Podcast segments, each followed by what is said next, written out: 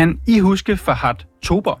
Den dengang seksten-årige dansk-syriske dreng, som forsvandt angiveligt efter at være blevet chikaneret af politiet.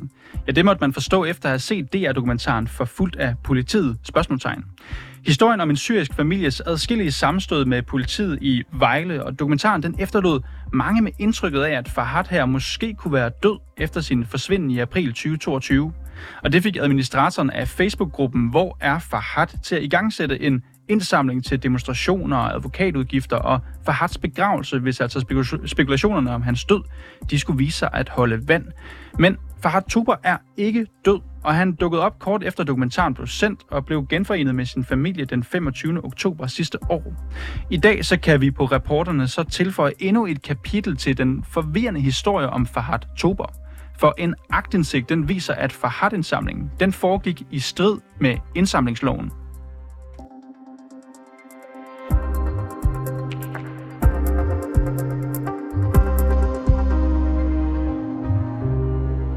Ja, da administratoren af Facebook-gruppen Hvor er Farhad, Michael Andersen, han satte gang i indsamlingen, ja, der lød beskeden udad til, at det var dyrt at afholde demonstrationer, og at folk kunne sende penge via MobilePay, som gik til blandt andet scener og lydudstyr. Til indsamlingsnævnet, der skrev han, at formålet var at samle penge ind til udgifter i forbindelse med demonstrationer til familiens forsvarsadvokat, og citat, hvis det ulykkelige skulle ske, til Farhads begravelseshjælp. Reporterne kan i dag afsløre, at den her indsamling, den blev sat i gang, inden ansøgningen den blev godkendt af indsamlingsnævnet, og at manden bag indsamlingen ignorerede gentagne beskeder fra nævnet, som gjorde ham opmærksom på, at hans ansøgning den ikke levede op til kravene. For han brugte nemlig sin egen foreningskonto, som intet havde med Farhad Tobar at gøre. Nummeret til MobilePay, det tilhører foreningen R H Madkammer, og det er Michael Andersens forening, som samler og sælger overskudsmad fra supermarkederne. Og det er et projekt, der i en D R-dokumentar gav ham tilnavnet Robin Hood fra Højbjerg. Vores reporter Peter Marstal, han har tidligere i dag talt med Kenneth Kamp Butzbach, som er generalsekretær for indsamlings, indsamlingsorganisationernes branche, brancheforening, dem som også kaldes ISOBRO. Og generalsekretæren, han bliver her spurgt, om det er lovligt eller ulovligt at indsamle penge, uden overhovedet at have ansøgt om det hos indsamlingsnævnet. Jamen det er ulovligt, medmindre der er, man er inde i nogle helt særlige undtagelser, som er en gudstjeneste eller en privat samling, indsamling i familien. Så skal man, øh, eller noget, der ligner det, så skal man have en indsamlingstilladelse. Og det er jo for, at borgeren kan se, øh, at det er en lovlig indsamling. Så kommer det op på en hjemmeside, og, og efterfølgende vil regnskaberne også fremgå. Og det er jo en sikkerhed for os alle sammen. Hvordan er det en sikkerhed for os alle sammen? Jamen, hvis jeg møder en indsamling øh, et sted i, i det offentlige rum, så kan jeg sige, øh, øh, jamen jeg vil gerne lige se, om den er, om den er godkendt af indsamlingstilladelsen, eller indsamlingsnævnet med en indsamlingstilladelse. Jeg kan slå op på den her hjemmeside og se, at den er godkendt. Og hvis den er godkendt, så ved jeg også, at de vil efterfølgende indkræve et regnskab, hvor de kan se, hvor pengene er gået til, og det regnskab vil blive offentliggjort. Det vil sige, så får jeg den sikkerhed for, at der er nogen, der har fået en, en tilladelse her, og der vil være nogle myndigheder, der kigger på, om regnskaberne er afleveret. Hvis ikke den er på den øh, liste, jamen så ved jeg jo ikke, øh, øh, ja, så ved jeg med ikke sikkerhed, den ikke er, er, er godkendt, og, og så har jeg ingen sikkerhed for, hvor pengene går hen. Og i, og i stor høj grad, der er det jo sådan, at indsamling er også spørgsmål om, om troværdighed og tillid. Og jeg har fået aktindsigt i en, øh, en indsamling, hvor øh, der blev ansøgt om at få godkendt en indsamling. Den blev ansøgt næsten to uger efter, jeg på Facebook kunne se, at der blev opfordret til at donere penge til den her indsamling. Og den her indsamling ender så med at øh, få besked fra indsamlingsnævnet om, at øh, hov, hov, man må ikke have sin foreningskonto tilknyttet en indsamling. Der skal være en særskilt konto til det her formål. Er det et vigtigt krav, at man opretter en særskilt konto til sit indsamlingsformål? Ja, jeg tror igen, det handler noget om, om, om, om sikkerhed og troværdighed. Øh, nu nævnte du, at der var gået fjorten dage. Det tror jeg faktisk at nogle gange, at det sker, fordi folk ikke har været opmærksom på, at det her er et krav. Så der er jo personer, der i god tro starter en indsamling, og så finder de ud af i den proces, at de skal lave en indsamlingstilladelse. Og der, der tror jeg, at, at, at, at, at indsamlingsnævnet øh, forstår det, men også til gengæld siger lige så snart, at man så er opmærksom på det, så skal det bare være på den helt rigtige måde. Og der er konto jo en måde, at sikre sig, at pengene ikke bliver blandet sammen med andre formål, eller privatøkonomi, eller virksomhedens økonomi. Og det er meget muligt, det her tilfælde, det her, det her scenarie, der blev oprettet en indsamling, og så man først på bagkant kommet i tanke om, man skal ansøge om godkendelse.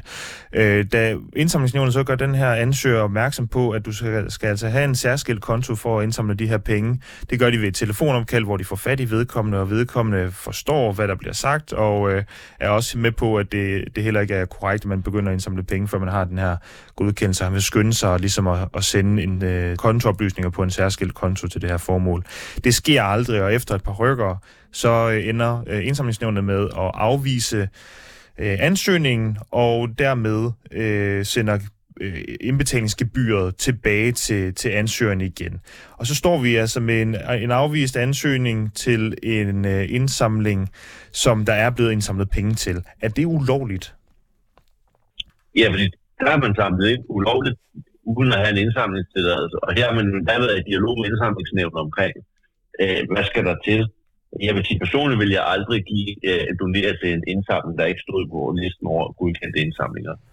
Okay, så du vil altså opfordre til, at hvis man i fremtiden har tænkt sig at donere penge, så skal man gå ind på indsamlingsnævnets hjemmeside og så kigge under godkendte indsamlinger, før man begynder at donere penge? Ja, og der er selvfølgelig, der kan jo være en organisation, man erkender, så behøver man ikke at gøre det hver gang, men hvis man nøder noget, noget, noget nyt, Øh, så vil jeg gøre det, øh, og det kommer simpelthen op øh, på Google, når man, når man søger øh, et godkendt indsamling. Ja, indsamlingsnævnet modtog først ansøgningen om tilladelse til den her indsamling den femogtyvende oktober to tusind treogtyve, og det var altså samme dag, som Farhad Tobar han blev genforenet med sin familie, og samme dag, at Facebook-gruppen Hvor er Farhad giver et løfte til sine tolv tusind medlemmer om, at der, citat, bliver lagt et regnskab ud i løbet af et par dage. Men regnskabet er stadig ikke kommet den dag i dag, og det er der flere på Facebook-gruppen, som har brokket sig højlydt over i kommentarsporene. Vores reporter Peter Marstal har talt med en af dem, og han hedder Erling Bladt, og han donerede to hundrede kroner til indsamling tilbage i oktober. Jamen det gjorde jeg, fordi jeg synes, det var en god idé, for jeg synes, at, øh, og det synes jeg så stadigvæk, at øh, det ikke er okay, den måde, som politiet har reageret på. Og den demonstration, som skulle holdes, den ville jeg godt støtte. De snakkede jo om taler, og det kunne være, at de skulle betale, betale nogle folk og sådan noget for at øh, komme og, og stille op, ikke? Med scener og sådan noget. Det er jo ikke gratis, sådan noget. Mm. Så jeg betalte to hundrede kroner. Øh, senere han spurgte så, om man kunne få den der opgørelse, som de ville lægge frem, så vi alle sammen kunne se, hvad det var blevet brugt af penge og til hvad. Øh, og det var ikke så meget for de to hundrede kroner, men jeg tænkte bare, at det er nok mange folk, der har givet det, da. Og man kan jo opputte de penge i egen lomme. Altså, det er jo ingen, der har styr over det. Øh, det blev de så ret negative over, den der, øh, dem, der stod bag det. Hvordan kunne du mærke, at de blev negative over, at du, du spurgte om det her? Jamen, øh, jeg skrev et pænt opslag på Farhad-siden, øh, om det kom et, øh, altså nogle tid efter, om vi kunne se det der regnskab på den demonstration, og de penge, det var indgået det. Og det blev slettet, og efterfølgende så skrev de en, en besked til mig på Messenger. Hvad skrev de til dig? Nej, det kan jeg ikke helt huske ordret, men det var så noget med, at nu skulle jeg bare slappe af, og så noget, fordi jeg har styr på det, og bla bla.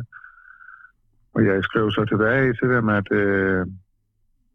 jeg synes bare, at øh, det hører til, at man øh, offentliggør det regnskab. Og nu kan jeg jo så fortælle dig, at vi har fået aktindsigt i den her indsamlingsansøgning øh, til indsamlingsnævnet, som faktisk først kom øh, næsten et par uger efter, at demonstrationerne havde fundet sted. Der var ikke blevet ansøgt om at lave den her indsamling før efter demonstrationerne, og det viser sig så, at øh, indsamlingen endte med at blive afvist, øh, fordi at den øh, konto, der var knyttet til den her indsamling, øh, ikke var en særskilt konto, men var en del af en foreningskonto, som har et andet ja. formål. Øh, kommer det bag på dig at høre nu, at den her indsamling viser sig at have været ulovlig? Ja. Det kommer bag på dig? Det tror jeg faktisk. Ja, det tror jeg faktisk, de har en styr på. Altså, jeg ville da ikke gå og lave en offentlig indsamling, hvis jeg vidste, den var ulovlig. Jeg går derudfra, at det er på en måde er strafbart at lave sådan noget.